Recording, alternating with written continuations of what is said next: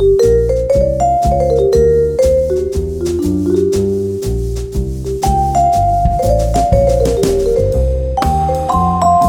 right. Hello and welcome to the Clipping Chains podcast from clippingchains.com, where we are funding the adventurous life. This is your host, Chad Andrews. And hi, how are you? I'm doing fantastic. Thank you for asking. I'm sitting here trying to focus on my posture, something new for me at age 37. Posture. Who'd have thunk it? All right, guys, we're going to do something different today. Today, on episode 17, I want to give a very warm welcome to my guest, Michael Langer, who, along with his girlfriend Kenzie, walked away from a lucrative engineering career in Houston, Texas, and moved into a van. But the story doesn't end there, guys. A lot of people do that. Only months later, seemingly on a whim, they smashed the entire Pacific Crest Trail, hiking over 2,600 miles across the American states of California, Oregon, and Washington. Today, we will hear Michael's perspective on this wild and unexpected journey, but it doesn't end there. Next week, please stay tuned for an interview with Kenzie King. That's Michael's girlfriend, who shares her own unique perspective and motivations for their abrupt shift in lifestyle. And guys, it's a different story, so hang in there. Totally different. After all, it takes a special couple to trade in a solid paycheck for a heavy pack and mosquitoes for five months. It sure does. Okay, for the die-hard climbers, I hope you'll excuse this departure from the climbing narrative that is so typical of this podcast and website. Michael and Kenzie are indeed climbers, but our focus is on funding the adventurous life. You heard it at the top. And sometimes the adventurous life involves hanging up the chalk bag for five months and walking really far. Not for me per se, at least not right now, but for somebody. Okay, we discussed a whole range of topics with Michael Langer today. We discussed why you would leave a well paying job and travel in a van. Who's that for? And how did they fund this adventure? You know, you got to have money somewhere, and they chose to walk away from their jobs to do this. Also, a look at mental health and why someone would need a break. And then, of course, we dived into a whole lot of logistics on the PCT itself what kind of gear we need, resupply points, pack weight, day in the life routines, and then stories, of course, the people, the community, the weather, the wildlife, bears, rodents. Oh my, we covered it all, guys. And then a little bit about how you get back to society, because I can tell you, or at least I can imagine, that coming off of five months of living in a tent, wearing only the same outfit, feels pretty weird to be back in regular society where people don't live in tents and change their clothes three times a day or whatever people do. And then finally, why Michael doesn't see van living as a long term way of life and how they plan to reintegrate into society, as we'll say.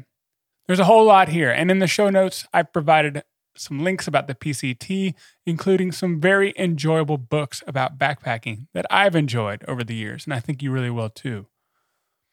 Also, Michael has been busy since leaving the PCT, documenting people in pursuit of passionate crafts. That, folks, is a mouthful. I really recommend following Nervous Excitement on Instagram. Michael's trying to capture that nervous excitement of new ventures through film, and I've posted a link to that page in your show notes as well. Really check that out. I think he's doing great work, guys. Okay, so before we dive in, Michael often asks himself when faced with difficulties on the trail, quote, who do I want to be in this moment? End quote. I find that such a powerful question to always be asking ourselves. We don't need to be on the PCT or backpacking to ask, who do we want to be in this moment? I think it's a really valuable lesson. And with that, let's dive into the high adventure life and times of Michael Langer. All right, let's do it.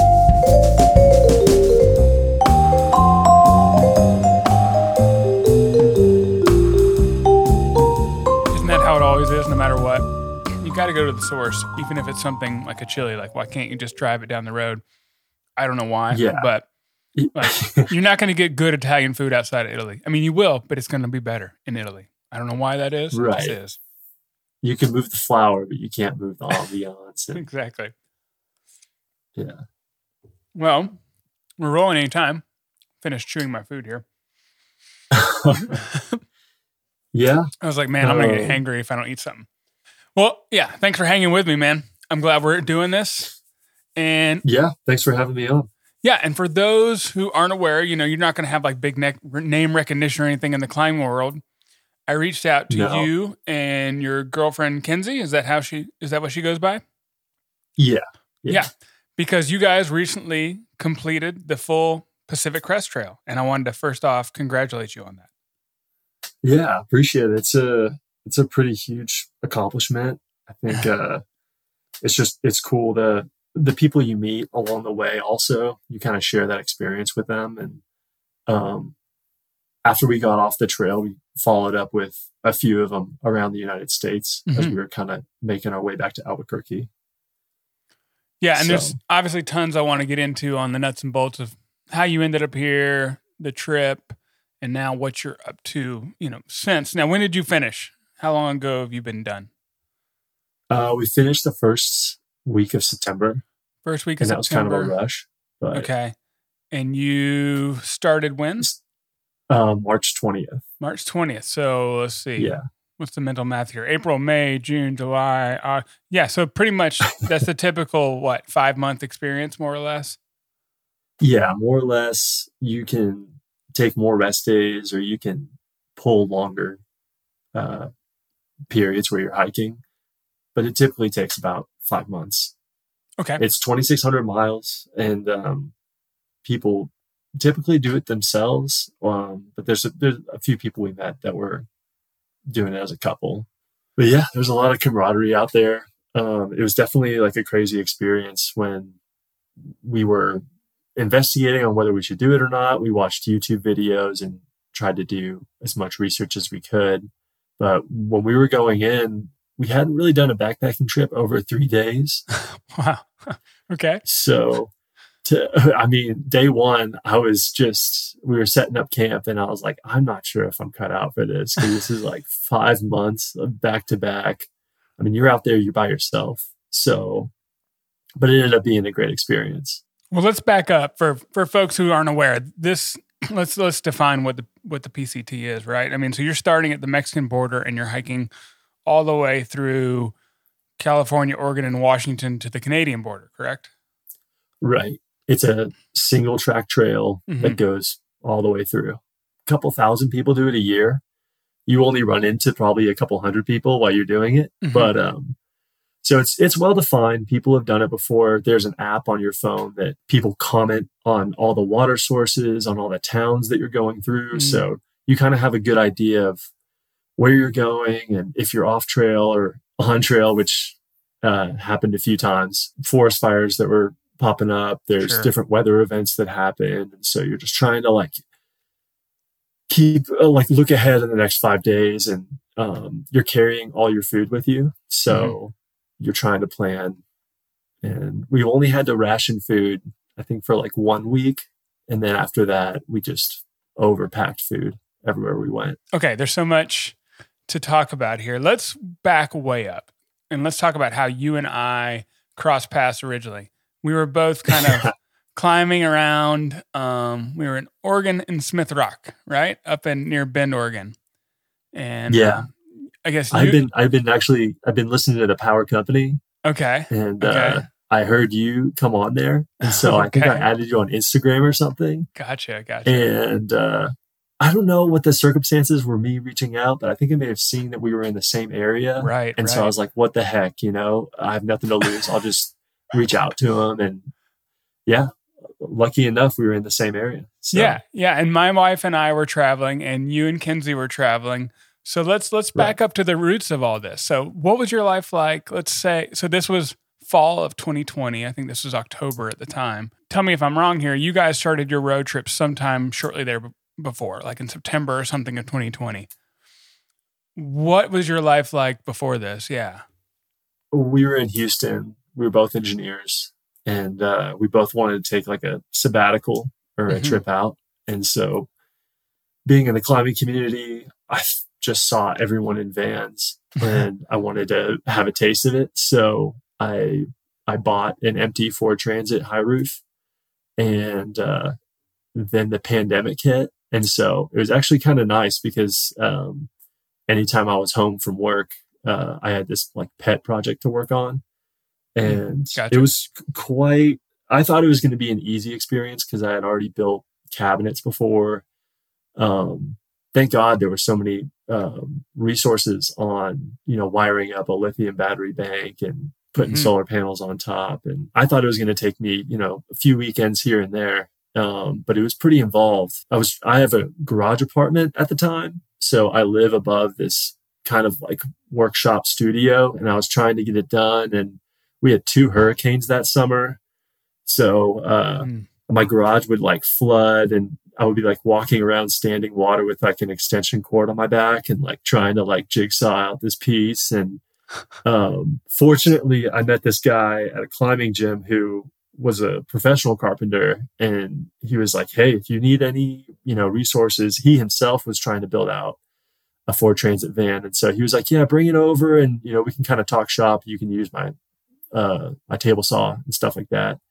And so I was really fortunate to meet him and ended up building it out over the course of the summer. And I highly recommend that everyone builds their van. Hmm. I think uh, I've, I've met a lot of people who, you know, buy some package, and uh, when you're driving your van, there's a lot of it's like it's in an earthquake a lot of times. So, yeah, You mean stuff just break. rattling around inside? Yeah, I mean, you're putting your cabinets through the wringer. Mhm. So, uh, definitely glue and screw every joint. And, um, I mean, we've been really fortunate, knock on wood, not a lot's broken. I can't imagine if you just bought something and something starts rattling or falling apart, just the stress of, okay, I have to shut down and look at this area and, you know, then hop on with customer service or something. I feel it's a lot better if you just build it yourself. Hmm. But Okay, well, so looking back, big picture again. I mean, so you guys were Yeah. engineers in Houston, and you're just wanting some sort of sabbatical. Like, what kind of time frame were you thinking originally?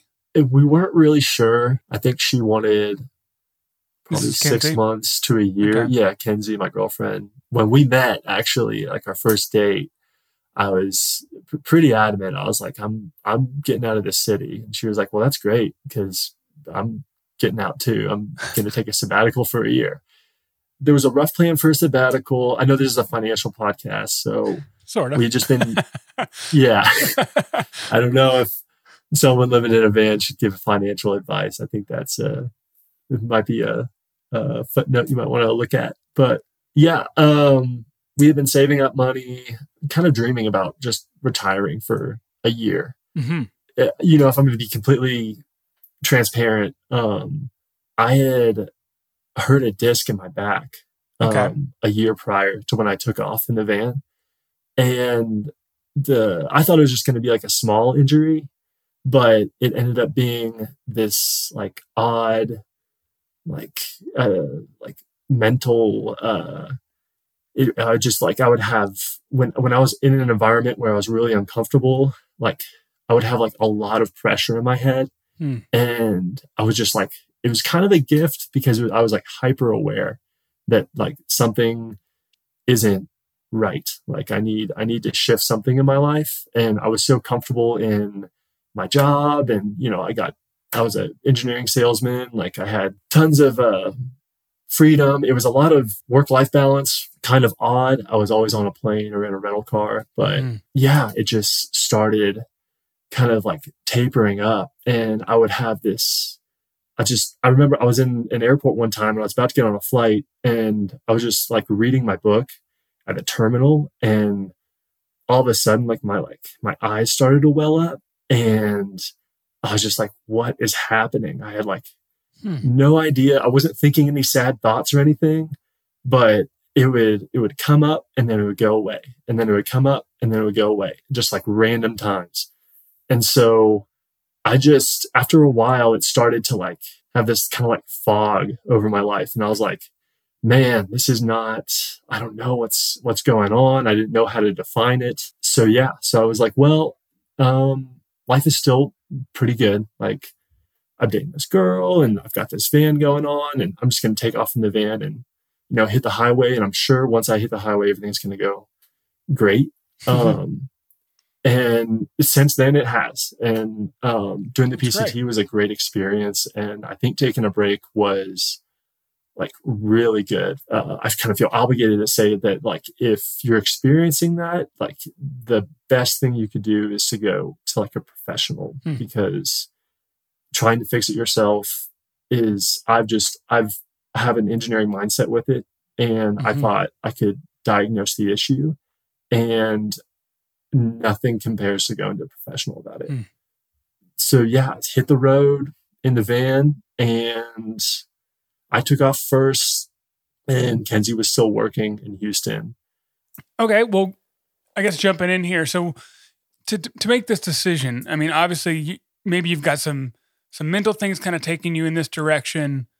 How comfortable did you have to feel like financially? I mean, was this just totally like, I, I you know, I'm winging it, or did you? Because I had these similar feelings early on in my career. I mean, this has been over a decade now, but I I also Yeah. lived in Houston. I don't know if we talked about this. I was in Houston as a geologist, in oil and gas, and uh, and, and yeah, there's something special about that town that makes you really want to get out of it. and uh, Yeah. but I couldn't do it. I could not do it. I couldn't get the courage to kind of drop it all and walk away. So, how did that calculus work for you differently?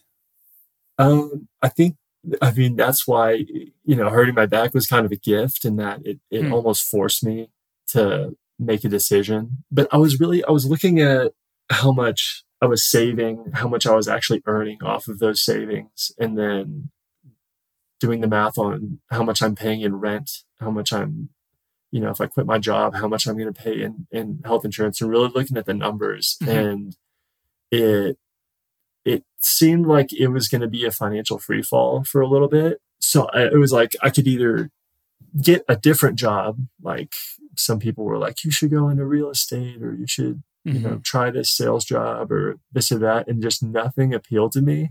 I guess when I was looking at the numbers, I was like, this is a very poor financial decision. but um, I couldn't no, that's fair. get away. I couldn't get away from the fact that, like, I just didn't feel any passion about Sure, sure. what I was doing with the majority of my time. And it had nothing to do with, I mean, now that you take a lot of time off, you sort of realize, you know, what you're passionate about and Mhm. what really you identify, like resonate with, I guess. I don't know. I was tr- always involved in some kind of hobby, some kind of like maker space, some kind of like I did woodworking and metalworking and 3D printing. And I was always exploring new avenues. And then something just I just got tired of having having it on the back burner all the time, hmm and so I wanted to dedicate more time to it. And although it seemed like a poor financial decision, I guess I noticed that maybe life would have a lot more color if I took a break hmm and sort of tried to like live intentionally or you know figure out what the heck that even means. So, did you did you set off with an intention to just have enough savings to live this way for a year or something, or did you have some sort of plans for maybe making income on the road? What did that look like for you the day you drove off? I mean, to the extent you feel comfortable talking about it. Yeah, I think I had, I mean, I sold my truck.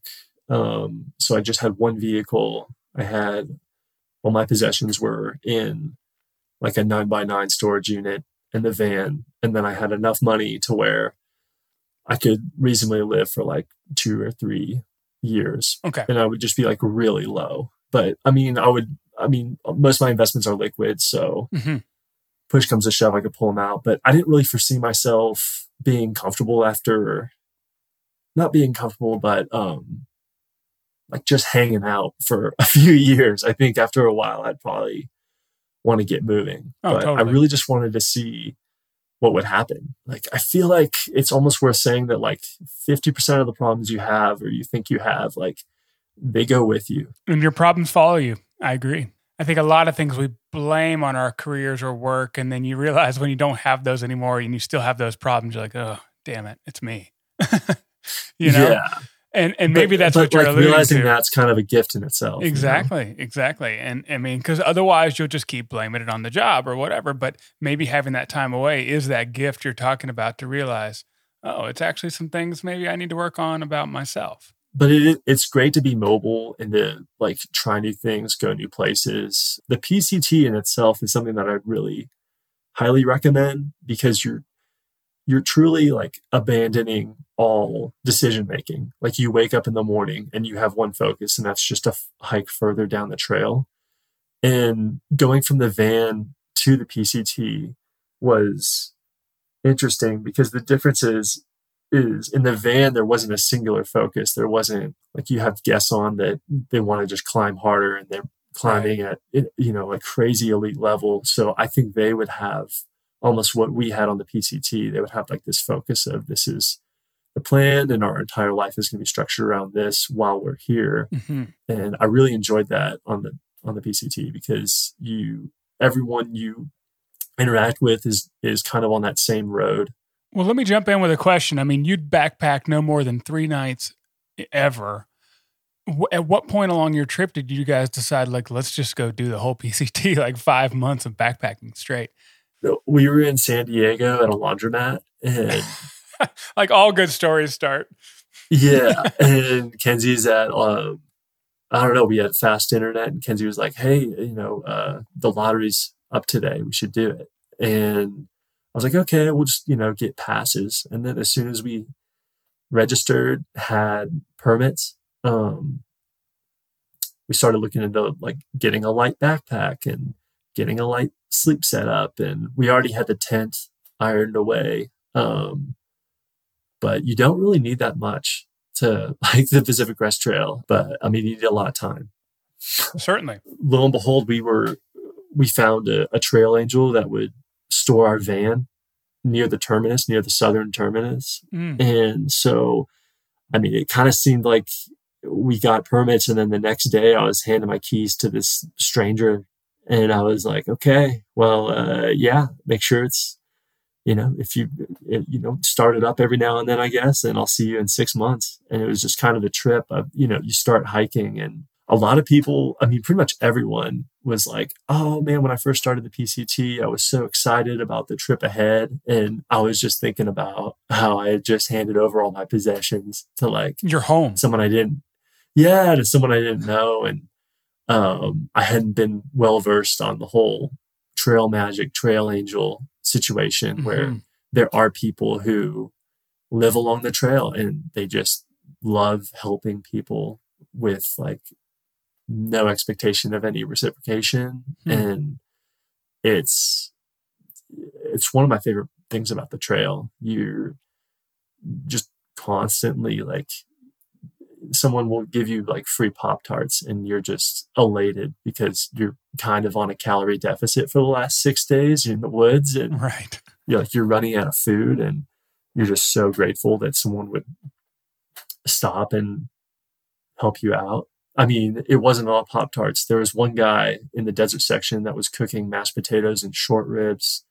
Wow. And he was a cook for a tech company. And he said that he had all this food left over from when he was giving online demonstrations for COVID. And so he just brought him to one of his buddies that happened to be ahead of us by a mile. This truly was kind of spur of the moment decision then. Like you hadn't gone off with the intention of doing this when you left Houston by any metric, right? No, but I had watched. Um, there's a YouTuber, um, Elina Osborne. I watched okay. her stuff on YouTube. Okay. From a plane, and I was just like, "This is this is amazing." I, you know, I would love an opportunity to try this out. And then Kenzie was just really hyped about it, and so I'm glad she was because it was great. So how different is it? Like, you know, and I've done some backpacking, maybe up to a week at a time, not a whole lot more than what you had done prior to this. How different is it through hiking versus just a shorter trip? I mean, what are the primary differences? Obviously, a lot of the gear you're carrying is the same, I would imagine, but how different is that experience? Yeah, um a lot of people early on said to manage stress levels, they were like, don't think about it as a 2,600 mile hike. Just think about it as a bunch of backpacking trips back to back to back. Mm-hmm. And that's a really good definition of it. Um, you're going anywhere from like most of the time it's like a five day stretch or a, a seven day stretch, but they could be as short as three days or as much as nine days. Um, and you're just going from stop to stop, town to town, um, filling up your bag with as much food as you can. It, it, was kind of when you're on the trail, sometimes you're people that had done they had done it before. They had done multiple through hikes. There was observation that like kept happening over and over again that everything they were carrying was extremely light. They didn't carry any luxury items, and then they always carried extra food. And there were there were always the people like handing out food to other hikers along the way. They say that you like you carry what you fear. So if you you're packing your bag and I was scared of being really cold at night. So I packed a bunch of layers and a mm. bunch of extra clothing. And then there are these hiker boxes when you're going. And if you come onto a hiker box, someone will dump like all the extra things that they just they don't have any need for anymore. Mm-hmm. And you can kind of sift through it. And oftentimes there's like a lot of like trail snacks or um but it was interesting like in the first 100 miles or 200 miles, it would be like the huge Swiss Army knife or like mm-hmm. a huge right. multi tool or like anything that was heavy that really didn't serve any purpose. Yeah, and, and you you you know you'll see that in a lot of these narratives, like I don't know, Bill Bryson's Walk in the Woods or Cheryl Strayed's Wild. They all started with way too much stuff, and yeah. immediately like loathe it and just start just burning it or trashing it or getting rid of whatever they can. Yeah, and and when you're when it's all you're doing all day, I mean, you notice the slightest change in in in your pack. And, and it, it's like you're obsessed about it. I never thought I would be so obsessed about weight. Um, when I figured out that I didn't have to carry um, wet wipes for the bathroom and wet wipes for cleaning my face at night, I like I thought I was a genius. I thought, oh, if I use the wet wipe to clean my face at night and then I save it, then I can use that as toilet paper and then pack that out. And man, I, I only have half the amount of wet wipes. And so that was like probably like a third of a pound. But uh yeah. Yeah, I love this idea of like multi-use too. Getting multiple uses yeah. out of like one item. And certain things uh, uh people kind of you think are going to be extreme and then by the end of it you just have a completely different perspective like i had one shirt one pair of shorts that had underwear inside them and um, I think like two or three pairs of socks. And that's all I needed for six months. Mm-hmm. The socks would wear out and you would have to change those, um, mm-hmm. like mail yourself a new pair or whatever. But um, yeah, you, and then like you, you come out of that situation where you had one outfit for six months and I don't know, you just look at the rest of civilization, you're like, wow, this is right. You just like look at a closet and you're like, wow. Um, I don't, I don't, I'm not one of those minimalist people that wears like a black turtleneck and talks about minimalism all the time, but living in a van and like especially being on trail makes you realize like all the packaging that you're using and 100% everything that you just looking around like we need Roombas because we don't want to sweep the floor. We can't take five seconds to sweep our floors. Mm-hmm. You know, we have like I was just thinking about buying a massager, like a one of those Theraguns, and then I was like, well, I have my hands, like I can use. Put a lacrosse ball against the wall.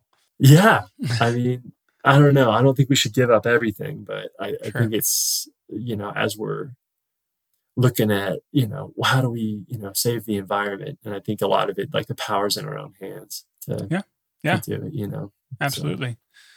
So logistically i mean you talked about sending items ahead of time was that something you guys did before you even started or would you be on the trail in southern california and say oh well i'm going to really need this in oregon because i know folks do send a lot of food and gear ahead of time but considering how short notice you guys did this how much to what degree mm-hmm. did you guys do that we sent like maybe six or eight boxes ahead of time, okay. scattered around a couple hundred miles at a time. And that was nice because we could like some items we really loved, like beef jerky, mm-hmm. really loved it. Mm-hmm. Um, so I sent like maybe six or 12 pounds in increment, not, not all at once, but broken up. Mm-hmm.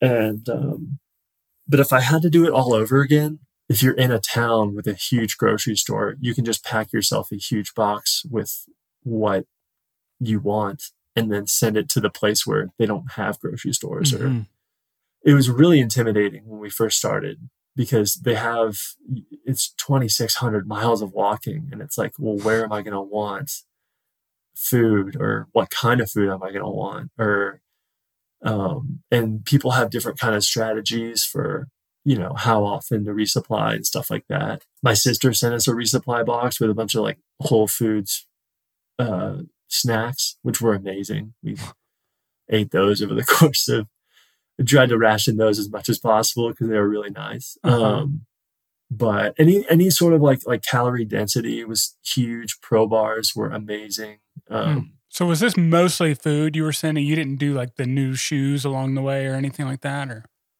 Oh, sorry. Yeah, I had a I bought. you're supposed to like. Um, a, a lot of people say that you should try out um, shoes along the way and see what what works for you. But I saw this huge sale that was going on where I got these Altra shoes for like 70, I don't know, 70 bucks when they were normally over a hundred. And so I just bought six pairs of those and sent them to myself along the trail. So mm. if hmm. you have shoes that you know work for you, then I think you're good to go. Um, but some people ran into problems and they were trying to change brands or they were trying to, and then you get blisters and you, um, have to kind of slow down to make sure the shoe fits to your foot. Um, but yeah, I shipped all my shoes ahead of mine of where we were going. Kenzie did it the other way. She tried different pairs as we went. I mean, there are a few stages in there where you you might need micro spikes or you might need um, mm, okay. like an ice axe to help you get through thick snow. Um, but that's kind of like you're going to see that in any guide. So so is now maybe this is old school advice for people who used to use the big clunky kind of leather hiking boots. Did you feel like you needed to like wear all your shoes in a little bit before you sent them ahead, or could you just get some trail runners straight out of the box and just hit the trail? I sent trail runners with these uh these super Superfeet insoles inside okay. of them. Um, and I hadn't used them at all, and it was no problem. Okay. Were, but those were also like zero drop shoes with mm-hmm. like a supportive insole that was already there wasn't a lot of cushion to break in. Um, if you were if you're someone who I don't know, I, I don't think anyone ever did that actually. Like you mean breaking in wear, shoes? Yeah, before. I think that's like when when it was more in vogue to wear big old beefy boots that are just so stiff out of the box. Yeah, I don't think anyone we does had, that anymore. We met a guy on trail that was from Massachusetts, and he was like heavily into the the park ranger community and he was like yeah when i get to the sierras i'm gonna have i think i'm gonna have my leather boots on. And when he got there i think he quickly realized that you want the lightest possible right, shoe. right. you don't want um, anything beefy. But the trail itself is like pretty well defined. I mean it's not easy to go over passes by any means but it's not like you're you know, going into the wilderness off road and you need a, you know, a really sturdy, thick military boot mm-hmm. to go through all that stuff. Yeah. All right. Well, to, I mean, to the extent possible, I mean, talk me through a day in the life. I mean, we obviously get you're out there just walking, but are you guys walking every step of it together? I've met couples who actually would separate all day and just kind of honor their own natural pace and then meet up at the end of the day for camp. I mean, how social is? Are you are you mostly just in your own head, just hiking all day and just thinking about whatever, or is it pretty chatty and social? I mean, yeah, just tell me, like, what's that like? It's a little bit of both. It's uh, you kind of nailed it with the natural pace. I think me and Kenzie both, uh, you know, depending on the day, sometimes I was hiking faster, sometimes I was hiking slower. Normally, like sometimes we'll meet up for lunch, but you'll you're kind of like I'll meet you in the next I don't know ten miles, and we'll meet for lunch and then we'll go another stretch. And if there's any obstacles in the way, like a river crossing or something like that could be a problem, I would always like wait or Kenzie would wait for me. That way we both knew we got across the mm-hmm. the barrier. Like one time we were getting off trail and going into Bishop and we had to go over this pass called Kearsarge Pass and it was just gorgeous. Um, but to get off trail and go to Bishop. I can't remember the mileage, but it was a big spur. It was like maybe six miles to get off, and you had to go over this pass. And it was just, there was so much wind. and we were out of food. Even when you get down to the edge of the spur to try to talk someone into like picking you up and taking you into town, that was in the middle of nowhere. And so it was, uh, it was unexpected and it made Bishop twice as good. But yeah, as far as, far as like a day in the life, um, when you're by yourself, you're you're with people hiking a lot sometimes, but then you kind of just run out of things to talk about. Right. And so you'll just be on your way um, by yourself. And when you do that day after day after day, I think for months, it's like um, like I know I don't know what it's like to be like a Buddhist monk or whatever, but um, I can kind of appreciate the headspace they're in. They must have so much recognition of the patterns of thoughts that they have naturally, and and just what's running through your head. Um, like taking time just to sit with it kind of shows you a perspective on your own reality and like mm-hmm. how everyone else is processing their reality. Um, when you're like with the same group of people and you're all doing the same thing, and there's not a lot of outside influence or outside stimulus, you you, you start to realize like I'm really getting to know this person. I get to see how they are naturally, you know? And then you sort of have this like, it's kind of a double edged sword because you also have a look in the mirror of like, this is who you are on the trail as well. Like, mm-hmm. so you just have like an increased awareness. You could be hiking up a mountain and it's pouring rain and everything's wet and everything's cold and the sun's setting and your electronics are dying or in my case, at one point they were dead. And you just don't know how long you have to hike until you get to the campsite to set up all your wet stuff and sleep in like your dry sleeping bag surrounded by all these puddles. But who you are in that situation is it's just, it's just important to remember like I made it through that. I can make it through this and I can be that person in that situation. I can be that person in, you know, whatever situation in the future there is. Like, um, hmm.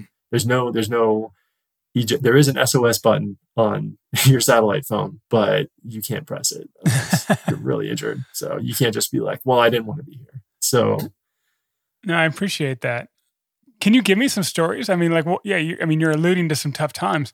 What did you guys face? I mean, tell me, like, I don't know, weather, animals, people. What what were the kind of what are the things that are going to stick with you from this? this wasn't something I experienced, but this is the first thing that comes to mind. Um, we were hiking in, uh, I forget, I think it was Northern California or Oregon, but we were hiking in like a group of three or four, and there was a there's a team of two behind us, and we were going on this ridge line, and it started to like speckle snow a little bit, and so we were about to leave the trees and go into this ridge line.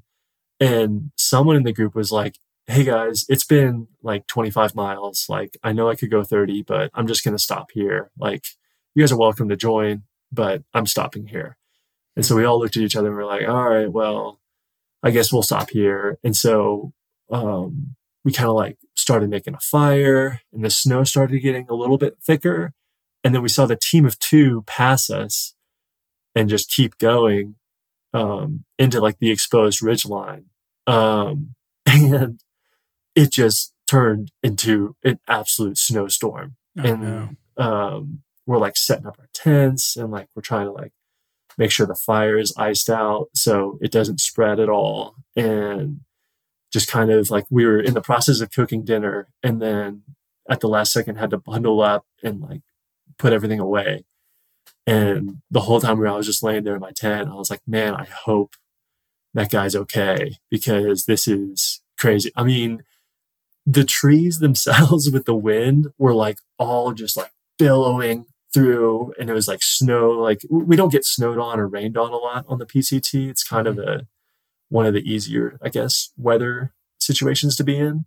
Okay. So that was just far out. And then and then hearing his story the next day of yeah so it's like pounding snow and he actually had uh, one of his shoes was like burnt open previously. So he was just there was a lot of things that were going against him. He was like i didn't sleep at all but we set up our tent in the middle of the snow and um and just wrote it out I guess another story. There was this one guy that kind of an enigma. Like you never knew where he was. Like he would he would just appear on the trail out of nowhere. Like the tallest peak that you go onto is Mount Whitney. And we woke up at one in the morning and we're hiking up to Whitney and it goes from grassland to rocks to now we're in complete snow and I have a headlamp on and we're just trying to make it there before sunrise. And I think this was at like three in the morning, but I come across this this guy just sleeping in the snow. And I was like, Dongo, what are you doing here? And he was like, Oh, I'm just just waiting for people to start hiking up Whitney. I decided to sleep in the snow. And so I was asking him like, you know, do you have any tips or advice on like how to sleep in the snow? I can't believe, you know, that's comfortable. And he was like, no, no one should do what I did. Like, this is not comfortable. This was is... he just on a pad in the snow, literally, or do you have a tent or what? Yeah, yeah, like his his gear wasn't everywhere, but he was just laying down. So he got up, and I was like, "Do you have a headlamp?" And he was like, "No, I don't have a headlamp." What? He was like, "I'll use your light." And so then we started going. It was a great memory. It was just this gorgeous sunrise. If you ever have an opportunity to hike Whitney at sunrise, it's so worth it to wake up at the crack of dawn or in the middle of the night and then be there at the crack of dawn. Um, okay, noted. I've yeah. never been up there. And, yeah, it's it's it's a great hike. And that's not officially part of the PCT, right? Or is it? It's not. Yeah. But um, worthy departure. Yeah, and everybody like talks about their experience about it. So you would have serious FOMO if you skipped it. Okay. also, there was a this same guy uh, picked up like there was like a hot spring on the way, and so he we're all concerned about weight.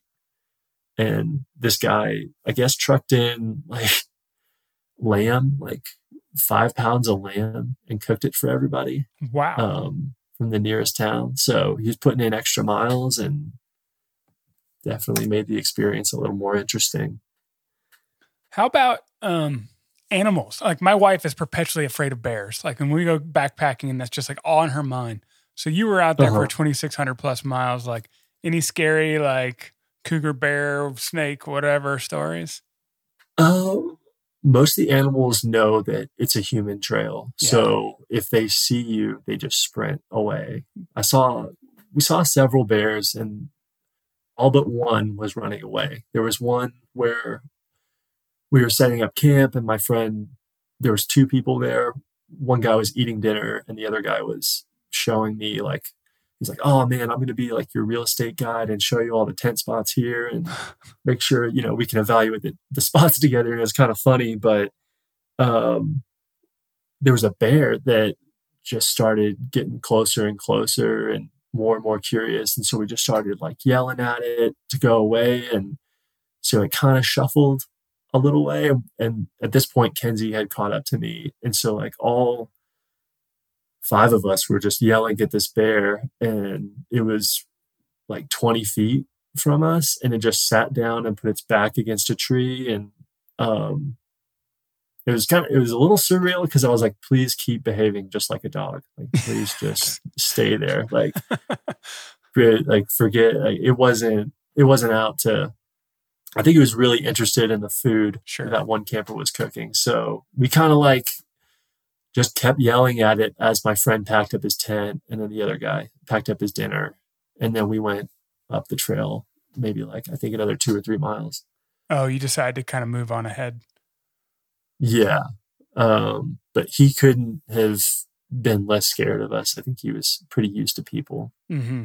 Yeah. I mean, that's where they become a concern when they're just no longer have any fear. But my experience has been yeah. the same as yours. I've seen a number of them over the years, both backpacking and just hiking, and they usually just scurry off. They're just like, ah, no thanks. Yeah, there was like there was one guy that had his son with him, like a like a young kid, and he had a rifle with him, and he said they were bear hunting, and I was like, wow, that's pretty extreme. He was like, uh, I was here last year and I saw 16 bears, mm. and but they just know to stay away from the trail because that's where um, we are. Mm-hmm. Um, so they're out there, but I think you know you can you can hike pretty safely knowing that uh, if it's a well-defined trail, I don't think you're going to be hassled. Yeah. Yeah. Busy, popular area. Sounds like you had no issues. So that, that's re- reassuring. Had a lot of marmots, which were Oh, yeah. pretty funny.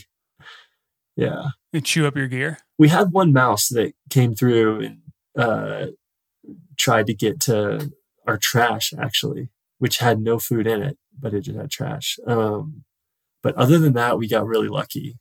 Uh, uh, plenty of people had problems with like rodents or um, it mice. We were sleeping in this open cabin one time. Open meaning like it's just kind of a shack. It was just kind of a roof, really, um, Right.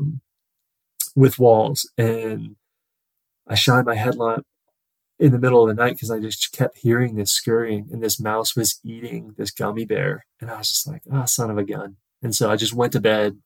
And then the next morning, we were kind of making breakfast before we got to leave, and people noticed that uh, there were gummy bears like hidden everywhere in like beneath the steps. And so this guy was, I guess, taking a little bit of everyone's food and just storing it in this cabin for safekeeping. Yeah. Um, Th- those are really popular on the Appalachian Trail, those kind of open sided shacks. And every time I've slept in one, I regretted it because there's just like infestations of mice and they just run Yeah. through all the wood structure and you hear them all night because they know people sleep in there with food and it's just so bad.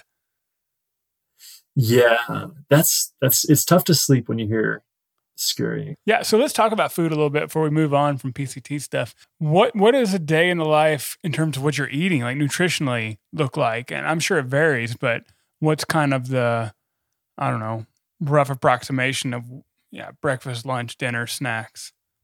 Uh, a lot of bars. Yeah, So you know, a lot of Clif bars, a lot of Pro bars. Um, any sort of like calorie dense food. I was really, I used to really uh, stick my nose up about like Snickers bars and candy. oh and, yeah, Snickers are so great in this. Yeah, as soon as you're out there, you're like, I'll take four. Like, just give me as many as I can. I'll eat to eat as much as I can. Um, a lot of like uh, like couscous. hmm Um, we had a oil bottle that someone gave us. He was like, I have a new oil bottle shipped to me every so odd miles. So here's my old one if you want it. And it was like, it's sealed really well. Um, but just putting oil, like, um, so you're eating lots of bars, lots of snacks, uh, lots of candy. Um, but for your meals, we had a lot of like couscous and ramen and, um, some packaged food that was called Mountain Mamas. hmm That was just a really good meal. Um, and I think she's still making them. If anybody out there wants to order from her, she has like a bunch of different recipes, and everything's all like organic and healthy and um, pretty reasonably priced too. I mean, they were heads and shoulders above any of the like Mountain House or um, any of the other brands. Sorry, I'm getting kind of scatterbrained, but we would eat couscous or ramen or some of these uh, camping meals. We would try to split those. Um, What about protein? Sounds kind of like a lot of carbs and sugar, obviously fat. What are you getting for protein? you know, I always thought that I needed to eat just at least one chicken breast every day. Um, and that was another kind of epiphany on the trail is that I don't need to like work out every day. I don't need to eat a mountain of chicken every day. Um, I can get by with just just kind of like a vegetarian-ish diet. Um, Uh-huh. That being said, we had really healthy appetites. Like anytime you would go into town, you're like, give me a double hamburger. That's what I've heard. Yeah. yeah and it was amazed you would you would eat and eat and eat and then you would be stuffed but you wouldn't be tired your body like somehow knew that it needed more calories so you would just sit there and wait for it to digest and i mean you would have like double entrees pretty much Yep. I mean, I Um, can relate even from just short trips. So I imagine that cumulative nutritional kind of, I mean, you've got to be falling into a pretty good caloric deficit at times, I imagine. yeah yeah it's kind of like when I, you get off like a multi-pitch or something and it's been Sure. like eight hours since you've eaten anything real and you're like please just i want to inhale everything Yeah. I think anyone outdoorsy can, or just, you know into fitness at all can relate to that to some degree. I mean, if you've done more than just an hour gym session, you know what that feeling is like of just just pile it on. Yeah, yeah. Interesting. Um, and coming back, I've really started to love food again, like having, you know, like a six egg omelet with toast or something. And I'm just like, oh, this is amazing. This is sounds more like my life. I have so much energy now. well, let's talk about the post PCT transition. I mean, because you guys live like this very simply, you know, just walking, carrying everything you own for five plus months, and then all of a sudden you're back in civilization. So, a, what's that been like, and B, what are you guys now doing? Where are you today? We wanted to kind of keep the momentum from the trail. Um, and so when we first got off, we got the van back from, or we stayed with some family for a little bit that was in Seattle near the end of the trail, and then flew to San Diego, picked the van back up, made sure it was up and running. And then um, we wanted to volunteer on a farm because we were, I don't know, farming just kept on coming up hmm. throughout the PCT, throughout the van life. We just always wanted exposure to a farm. And so we volunteered at this small dairy farm. And that was pretty rewarding and eye opening of uh, just how much manual labor is involved with taking care of livestock, especially mm-hmm. if you're going to do it like organically and you're going to compost the cow manure and all your all your waste into back into the garden and then um, you're like rotating the cattle around this community. So, and they would just go to town and eat up all this brush. Um, so we volunteered there for a few weeks. I met someone that was in film or had just graduated film school. My camera on the PCT had gotten pretty destroyed from all the moisture. and so mm-hmm. I bought a nicer camera and started uh, shooting with that. After the farm, we got back into the van, headed to now we're in Albuquerque, following up with um, Kenzie's family. Kenzie has um, some remote work that she's looking at, and she wants to kind of establish kind of like a home base in a city hmm. somewhere, um, just to have more of a routine. This is engineering work again, or something totally different. Um, it's engineering work, but it has to do with uh, like more of like I guess the finance aspect of how companies. Uh, she could tell you more about it, but sure, um, kind of more like the financial side of how a company evaluates. Um, she's into like renewable energy, so mm-hmm. yeah, she wants to get more involved in that, and it seems like there's a lot of opportunities. Um, I used to joke she got so many phone calls on trail of, of you, you, know, where are you at? And like, are you ever thinking about coming back to work? And, um, oh, interesting. So she must have been doing something right because um, a lot of people are, are after her. So, um, so it sounds like this could be somewhat winding down into a more normal existence of having a home base and perhaps still yeah. traveling, but not full time. Exactly. We're kind of finding our feet again. And, um, well, how do you feel about that? Um, I like being in a city. I like having a routine. Living in a van is kind of living in like a, a dog kennel for humans. Like you're, which is a like a, an extremely good analogy for anyone that like wants to get involved. Like if you're comfortable living in it, it's it's nice. It has all the amenities that you need. Um, like we have running water and lights and and a full size bed or a queen size bed in the back and um, we can do dishes, we can cook, yada yada yada. I mean, it's great, but it's not um, it's not the same as like living uh, or having just like a consistent place to sleep at night. Mm-hmm. Um, there's definitely a benefit in that.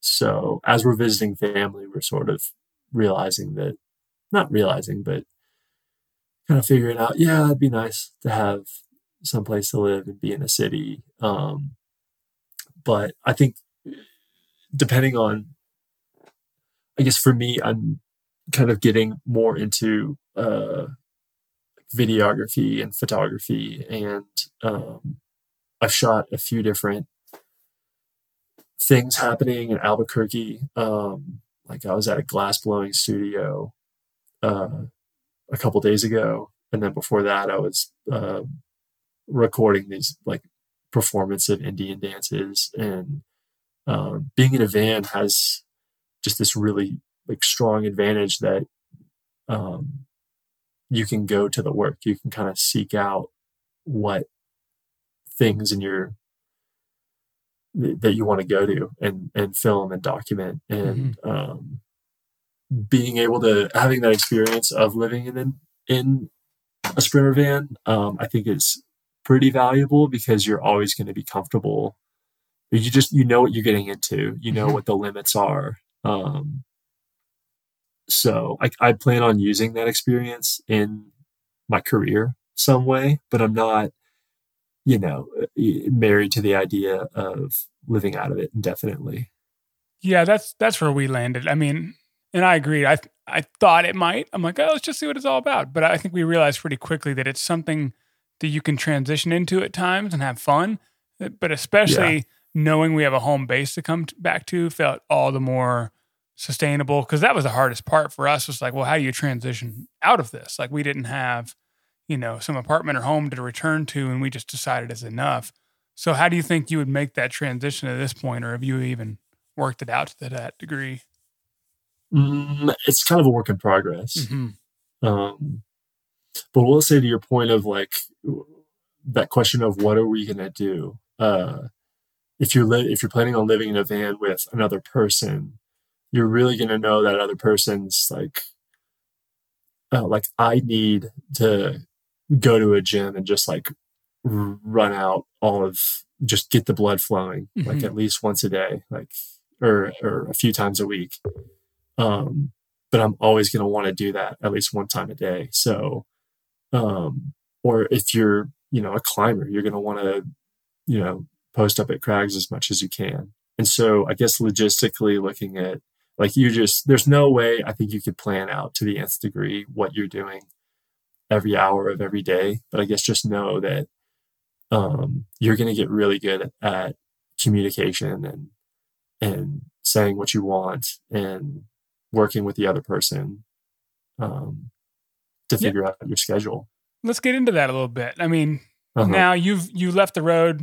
You guys aren't married or anything, but you've been on the road now for over a year, and you did the PCT for five months of it you know, in yeah. very challenging conditions. Both both of these lifestyles, I think you would agree, are, are, challenging ways to live. I mean, you just distill your life down to the basics in very small spaces. How's that been for you guys? Um, I think it's it's. I would recommend it for anyone that feels like they want to make a change in their mm-hmm. life. Um, and it's definitely a lot easier that we're both like able-bodied people and sure. we can take a step away from work. I think working on the road, I haven't tried it, but a lot of people kind of lament how they need a wireless, a fast Wi Fi connection in a quiet coffee shop or a quiet area. Um, yeah, I thought it basically sucked, to be honest with you. Especially like you never know when the rules of society are going to change a little bit. Um, mm-hmm. And they mm-hmm. may not be so hospitable for people that live in vans. I just I remember going to like a Starbucks coffee shop and I bought a coffee and then they were like, "Oh, sorry, our bathroom's closed." And I was like, "No, like it's you need to have a bathroom open because like you're the only like I don't you need to open your bathroom. Like I need to use your bathroom."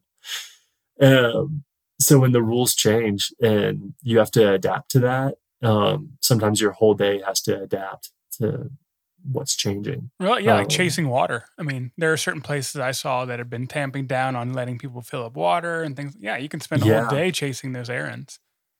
I yeah, when I crossed over the border to California and all the gas stations had padlocks on their water spigots, I was mm. like, what is this? Like, what? Didn't plan for this. I always thought I could just refill at a gas station. Um, luckily, I found a workaround normally um, the postal service has i guess when they built all their facilities they always had water spigots outside. So if you go to any post office um, as long as it's like a standalone building they'll have water for you. Interesting. And then uh, having a gym membership helps as well uh, like ymcas mm-hmm. typically are you know, they they cater to people that are like elderly or um, homeless, to be frank. And so when you pull up and you're like, hey, I need to, like, I was just wondering if I could use a power outlet. And I was also wondering if I could hook up to like a sprinkler hose for like five minutes. They, I've, I've never been denied. Hmm. So that's pretty good. Or if you're in a pinch, just go up to any hotel and the person working the front desk is normally, especially if it's a night shift, the person doesn't, they, they're just like, yeah, like use whatever, man. It's fine. Like they, you know, as long as you don't cause a, a like a, you know, as long as you don't unplug something you're not supposed to unplug, they normally have no problem with it. Interesting. Until this is released. yeah, until this is released. I'm going to get an email from the post postal service. Yeah. hey, I pay taxes. I pay, we, pay, we paid a lot of um, money for post office stuff yeah. on the PCT. So no, I'm just joking. No, I appreciate yeah. that, and I think others will too. Because I mean, these are the stuff that I like to talk about that doesn't get mentioned a lot. I mean, it's easy to talk about all the glorified elements of this sort of lifestyle. Of course, we all love traveling. We love seeing new places. Um, yeah. You know, but there's a lot of on the ground logistics. It's honestly hard to capture until you've done it. And we can talk about yeah. it till we're blue in the face, but until you've been out there and deal with it, you know, sitting in weird laundromats and all that stuff. I mean, it's just it's just one of those things, you know. Yeah, the laundromats are always interesting. Oh, always. Um, you, I mean, there's such a wide array of people that are living out of their vehicles that, and and everybody has to go to a laundromat, and so, uh, especially if you're like in a hot area, like I guess Southern California will probably be the hottest. Where I mean, there are just so many people because it's so easy to live out of a vehicle. So you get into a lot of conversations. to say the least. Yeah. Yeah. So what do, I mean, it sounds like in terms of long-term ambitions, you guys, I mean, we kind of covered it to some degree. It looks like at least Kenzie's looking at some part-time remote work, maybe back in a mm-hmm. city. Do you have any ideas on where you'd like to be or is that still kind of TBD? Uh, someplace warm. Uh, I don't want to go too far into the snow. She's yeah. kind of talking about how she likes to ski a lot, and so um, Ooh, trying wow, to push it tough south, but we'll see where we end up. Um, uh, I might have to learn to ski, but don't tell her that. Um, yeah, well, it's it's kind of TBD. I'm putting all my um, all the things that I shoot for people on this Instagram called Nervous Excitement. Okay. Um, because I was talking to so many people. I used to be really into the kind of like maker community. They have these maker spaces where you can rent machinery, mm. and there's kind of like a moment where you're doing a new project or you you have like this new obsession, and so um, I kind of want to just document that nervous excitement in other people's lives. Hmm. Um, I'll get yeah. a link to that. Um, okay, right on, right on. Yeah, post trail, I followed up with some people. One person was he had helped us out by giving us a place to stay, and when we were in Medford, and we're you know sitting in his living room and he was giving us wine from this winery that he worked at. And he's like me and me and this guy over here we're going to start a coffee shop in leadville and it's going to be the tallest coffee shop in the nation. And i just i left the house thinking like man that's super ambitious like to just you know pick up and go to a different town and start a coffee shop. But mm-hmm. i went we were driving back from the farm to albuquerque and so we stopped in Leadville and shot some stuff for him and um, just really happy for him. I mean, the shot turned out amazing. Um, he's super passionate about coffee and um, there's just a great energy huh. when you're sitting there. Um, this is Leadville, Colorado, to, correct? Yeah. And it's called Zero Day Coffee. Um, okay. A zero day on the PCT is when you don't hike any miles whatsoever. So okay. you're taking a break. Um, gotcha. And the whole thing is kind of trail themed, but I think the the biggest component of it is just like the attitude of the people there are. Um, it's like a lot less small talk and a lot le- more of just you know coffee, and then also I guess what you're passionate about as well. So it was cool. No, I like that. Appreciate that. Let me ask you one question. We talked offline a few weeks ago now, and when I asked you about the mm-hmm. full PCT, I mean, yeah, it seems like you've always had, or at least in the early days, you had more reservations about this than maybe Kenzie did, you know. But you did even Yeah. mention that even even to this day that you'd maybe recommend the JMT, which is correct me if I'm wrong, the John Muir Trail segment in California over the full Yeah. PCT. Do you still stand by that, and why?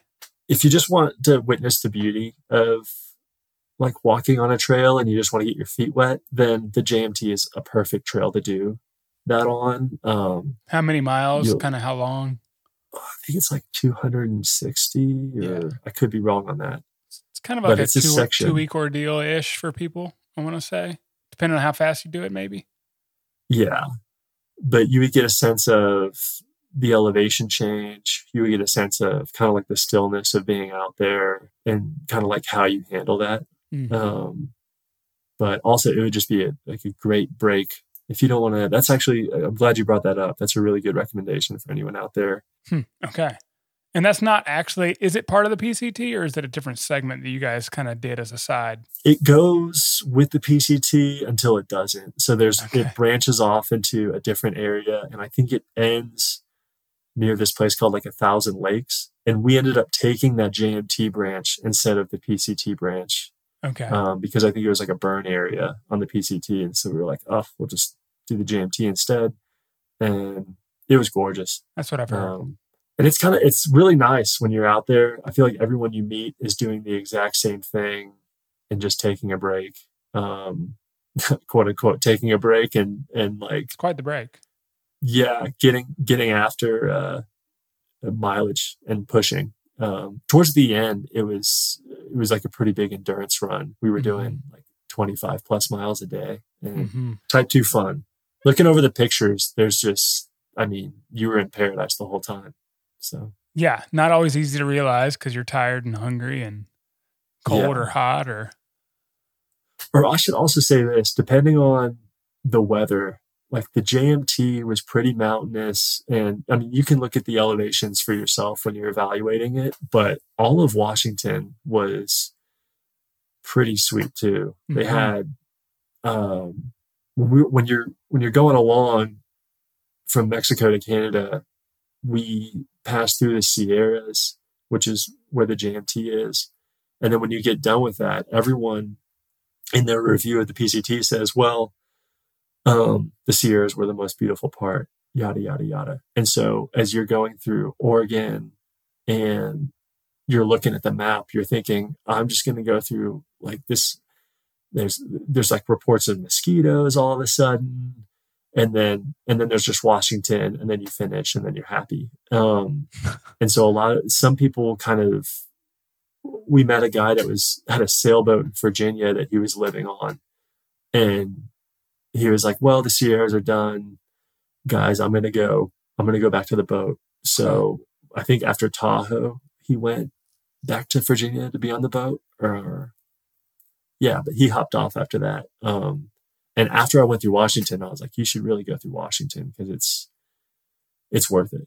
I did section J or K or whatever that is, uh, you know, east of Seattle in the Sierras, like, I don't know, 13 years ago, which was a long story, kind of a disaster. But man, it was Oh, yeah. incredible scenery, incredible scenery. And lots of berries. Yeah. Like edible plants. And The biggest, nastiest mosquitoes I've ever seen in my life. But other than that, Really was it pretty wet for you? Uh, you know, it was dry weather, but I mean, obviously, it, well, no, that's not true. It did rain like all one morning. I was, but otherwise, it was okay. But you know, it's Washington. It was August, but still, um, Yeah. some some wet for sure. I just like Washington's very overcast and Yeah. um, not all the time, but it, when you when you hit clouds, you hit them for a few days, and so there was a few days where we were remarkably wet and like remarkably cold. And, yeah, yeah. Uh, we had a solar panel that was charging all our devices, Hmm. and so when you know you would just wait there to the middle of the day when you could stop hiking. Um, and if it's if it's if you if you're really drenched typically the middle of the day the sun's out so you just it's like a garage sale you just lay all your stuff out so the moisture just evaporates And when it's overcast and you're wet and you're just sitting there thinking, I'm going to be wet the whole day and all night and maybe tomorrow. It's a, yeah, it's one of those things where you kind of figure out, you know, like who do I want to be in this moment? right. do I right. want to be the guy complaining about this or do I want to just, you know, make a joke about my ramen that I'm eating or something? I, That's great. You I, know, so I admire yeah. that. How let's talk actually real quick. I mean, just logistically, what kind of pack weight are you carrying? I mean, I know water's variable, but I know a lot of people really geek out on pack weights and all this stuff. Do you have any clue, kind of rough range? Um, the maximum was in this year is when we had to carry a bear canister and we had a lot more food and not all the wa- I think that was like 38 touching 40 pounds. Okay. And um, when it got that heavy, I could really feel I'm like a really long, lanky guy. Uh, I could really feel my hamstrings like just begging for mercy, like please, Mhm. like I'm like about to rip or something. so I think if you're like trying to stay away from injury, pack weight, trying to keep it as light as possible, um, is a good thing. Um, but as you're hiking, your your pack weight goes from fully loaded with food to you're just crushing potato chips and um, your back yeah, your back just keeps getting lighter and lighter. Um, but typically, I think it was around 25 to 30 pounds. okay. Okay. Um, yeah, that's pretty good. I think. Right. yeah.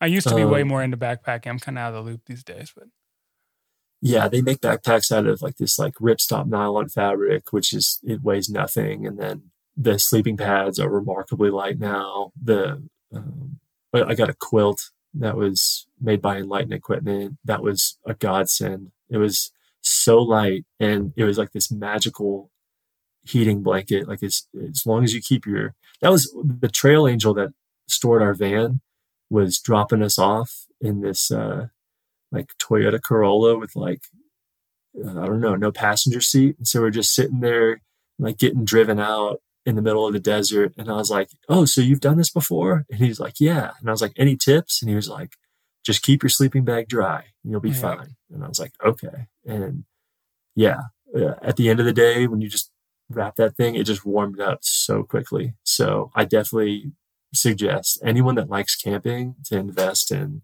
kind of like a modern quilt. Hmm. Um, yeah, I used to have the mummy bag, and that would I felt like so constricted. It was kind of like a straight jacket. But once I got the quilt, you can throw a leg out, you can roll over. It's nice. It's interesting. I've So- never attempted that. Well, man, we've covered so much. Before we wrap Yeah. up, I mean, looking back at your life, you know, maybe two years ago, year and a half ago, before you ever set off from Houston, I know there's so much to Mhm. kind of look back on, but what would you tell yourself then on how life might be different now? Uh, just that you never know what's going to come up on the trail. Like, You just never know who you're going to run into, who you're going to meet. Um, we, uh, you you can easily get in a rut if you just think that, you know, the next day is going to be just like the next day, just like the next day, and um, even. I was thinking about this as I was going to the glassblower studio. It's like there's there's opportunities all around you. Um, like this glassblowing studio was in a residential neighborhood, and these guys were making all sorts of different things. There's there's so much opportunity around you um, if you just want to explore a little bit. Hmm. So I guess just always kind of keep your head up and be on the lookout for you know what you want to surround yourself with. I feel like it's never been easier now. You have a phone that is way too addictive, but it shows you what everyone's up to. And if, um, I guess, just don't hesitate for to to reach out to people and to um, to try to just uh, you know meet new people and try Mhm. new things. And No, I appreciate that. And I guess, you know, before we wrap up, just along those same lines, I mean, now you've you've done the van life thing, you've done the PCT. Either one of those are pretty major life events for anyone. Um, Mhm. Do you have any parting advice outside of that for any folks looking at any of these two activities? Things you do Oh, you again. do. Thing, yeah, you can just you can do it. Okay. hundred percent. I met uh, a woman. Her name was Hellbent, and she had her. I think it was her seventy first birthday. on the trail. Wow. And she was just amazing. Um, you just if it's if it seems like it's audacious, you should try it. Um, give it a shot because um, this is something that the guy at the coffee shop reiterated to me. He was just like, just don't forget that everything's attainable in life. Like, if you want it, you can have it. So, yeah. Did you have a trail name, by the way? Yeah. And uh, I really wanted it to be a cool story, but it, uh, it ended up not being cool. It was this goofy guy that I loved hanging out with, and I followed up with him after the trail. I uh, I had a habit if there was a a wide enough trail and we were going down a steep slope, I would just use my hiking poles like I was running through a turnstile and just huffing over it, and I would just like get a lot of momentum, and I would just basically sprint. Um, just to like add some variety to the day. And he was in front of me when I did it one time and he was like, Oh man, you sound just like a Clydesdale horse. And I was like, ah, I don't want that name. Everyone's going to ask me about, you know, how I got it, not yada, yada, yada. And then he just, he wouldn't let up. We were, I was like sneezing in the morning. He was like, oh man, you're stomping just like a Clydesdale. And then, yeah, it just stuck. Clydesdale. So, you got that strut. Yeah. yeah. All right. No, that's good. Well, Mike, yeah. thanks so much. Uh, anything else before we wrap up then? No, appreciate you having me. Yeah, man, of course. Well, thank you for your time. All right. I appreciate it, man. All right, guys. Thanks for listening all the way to the end on this interview with Michael Langer. To get in touch with Michael or to look at some really exciting photos from the PCT, head on over to your show notes and you can find those links provided there. As usual, if this project is something that is bringing value to your life, would you really consider sharing it I don't care how you do it social media, send an email, carrier pigeon. I'd really appreciate it, okay? That means so much to me. Please subscribe to this podcast wherever you get podcasts. And if you're on Apple, man, I'd love that five star rating or review. That means a whole lot to me and it gets this out to other people so I can perhaps help them. I don't know. Okay? Also, if you're not aware, on the website, that's at clippingchains.com. I'm still doing a lot of written content and I plan to continue that where we talk about lifestyle tips, habits, strategies, personal finance, all this sort of stuff that can help us live a better life. I don't know, maybe. If you subscribe there, you get a free spending and net worth tracking spreadsheet. This thing's a fan favorite. A lot of people are really happy with how they can start tracking their spending, tracking their assets, their liabilities, all this stuff. Who doesn't like a good spreadsheet? I do. My throat's starting to hurt. That means we're done here, guys. Thanks so much, and we'll see you next week. Love you. Bye.